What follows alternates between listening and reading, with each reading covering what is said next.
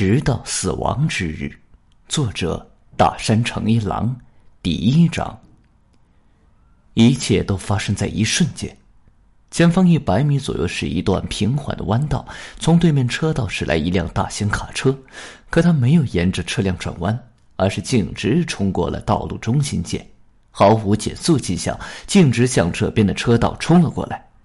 四天聪见此景象，立刻用力的踩下了刹车。大卡车与四天聪前面的一辆小轿车正面相撞，发出了猛烈的撞击声，两辆车都不再动弹了。这一幕就像电影里的慢动作一样，一帧一帧的映入了四天聪的眼帘。伴随着刺耳的刹车声，四天聪的车子滑行到了那辆小轿车前。后面的车辆也一个接一个的刹车，顿时刹车声四起。四天聪连忙解开安全带，打开车门，向小轿车跑去。小轿车的车头钻到了卡车的车头下面，驾驶座的安全气囊也已经弹出。只见一个五六十岁的男子耷拉着脑袋，闭着眼睛，一动不动的瘫坐在驾驶座上，而卡车那边。透过挡风玻璃，可以看见司机如梦初醒似的，刚刚反应过来，正准备解开安全带。真不愧是大卡车，经历了这么严重的撞击，司机也基本没有受伤。司田聪拿出手机拨打幺幺九报警，此后他试着去拉开驾驶室的车门，幸好门还能够打开。他摸了一下那个男人的脉搏，虽然还有脉象，但是若如游丝。就在这时，那个男人突然睁开眼，断断续续的说：“这是，这是我对犯下罪行的惩罚。我已经叫了救护车，到医院之前，请不要说话，保持体力。不，我已经没救了。如果现在不说的话，你要说什么？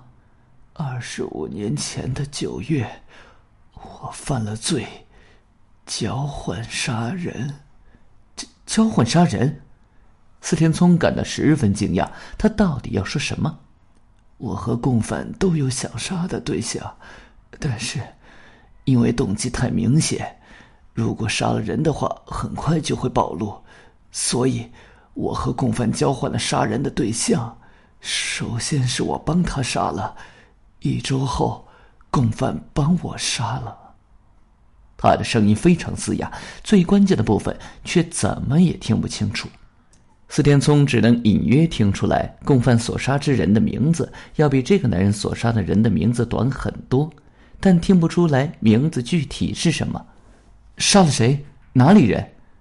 住在东京叫的男人。他的声音太嘶哑了，还是听不清楚。请再说一遍。叫的男人。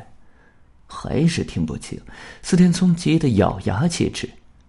警察怀疑过我和共犯，但在被杀对象的死亡时间段，我和共犯都有完美的不在场证明，所以警察也没办法。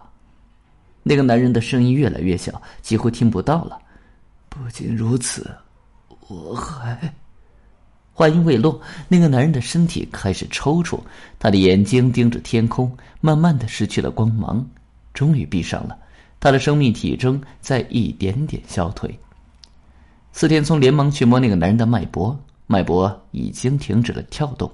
司天聪还没有弄清楚这番告白的关键内容，男人就离开了这个世界。司天聪束手无策，茫然的环视着四周。现在是在会员街上。这里离山梨县很近，道路像洒落在山林中的带子一样向前延展，附近全是郁郁葱葱的树木，看不到人家。在路边护栏外竖着一块太阳能发电站建设预留地看板，看起来与这周围的环境有些格格不入。火红的晚霞汇集在西边的天空，这是炎热八月里一个宁静的星期天的傍晚。可是刚才听到的告白却打破了这种宁静。让四田聪不由得回想，刚才是不是自己幻听了？但是那不是幻听，那个男人确实坦白了交换杀人的事实。从大卡车上下来的司机看到车头已经撞烂了的小轿车，不知所措的抱着头，一屁股坐到马路上。连续开了十多个小时的车，迷迷糊糊的。等我意识到时，大卡车司机小声嘟囔着。五分钟后，救护车到达现场，经确认，这个男人已经死亡，所以救护车只能原路返回。现在只能等待五日市属的交通警备科到达进行交接。不一会儿，交通警备科的六名搜查员赶到了现场。司天聪走向前，自报姓名，并告诉他们自己是目击者。交通警备科的搜查员们得知司天聪是警察时，不约而同地浮现出放心的神情，大概是觉得录目击证词比较容易吧。其中一位三十多岁的搜查员，也是他们里面最年长的一位。自称是近藤巡查部长后，便问道：“请问你是哪个单位的？”“我是三阴市犯罪资料馆的。”在近藤巡查部长的眼中，浮现出了好奇、怜悯和不屑等百感交集的复杂色彩。四天聪对这种反应早已司空见惯。今天是在执行任务吗？不，没有执行任务。我开车出来纯粹是兜兜风，突然看到前面的小轿车跟疲劳驾驶的大卡车撞上了。司天聪把刚才的所见所闻全都告诉了近藤。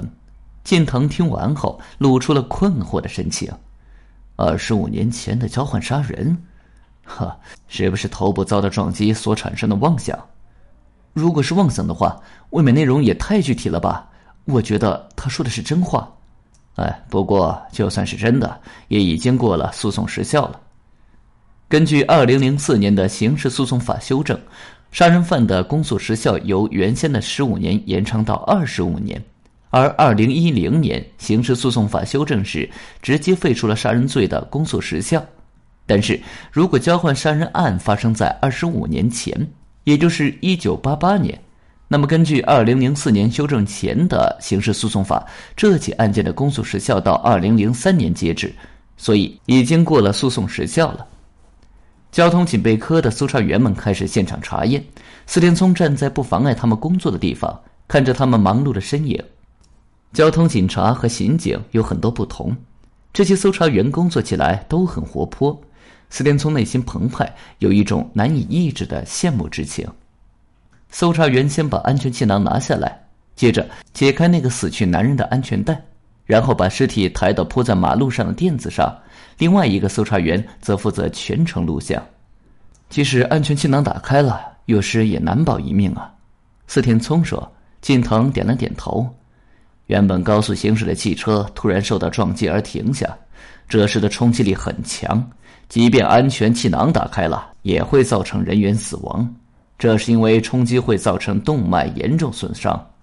那个男人左胸口口袋里装着一部智能手机，屏幕已经撞碎了。两只手腕上都没有佩戴手表，应该是有通过手机来掌握时间的习惯吧。本集已经播讲完毕，感谢您的收听，请您多多点赞评论。如果喜欢，请订阅此专辑，谢谢。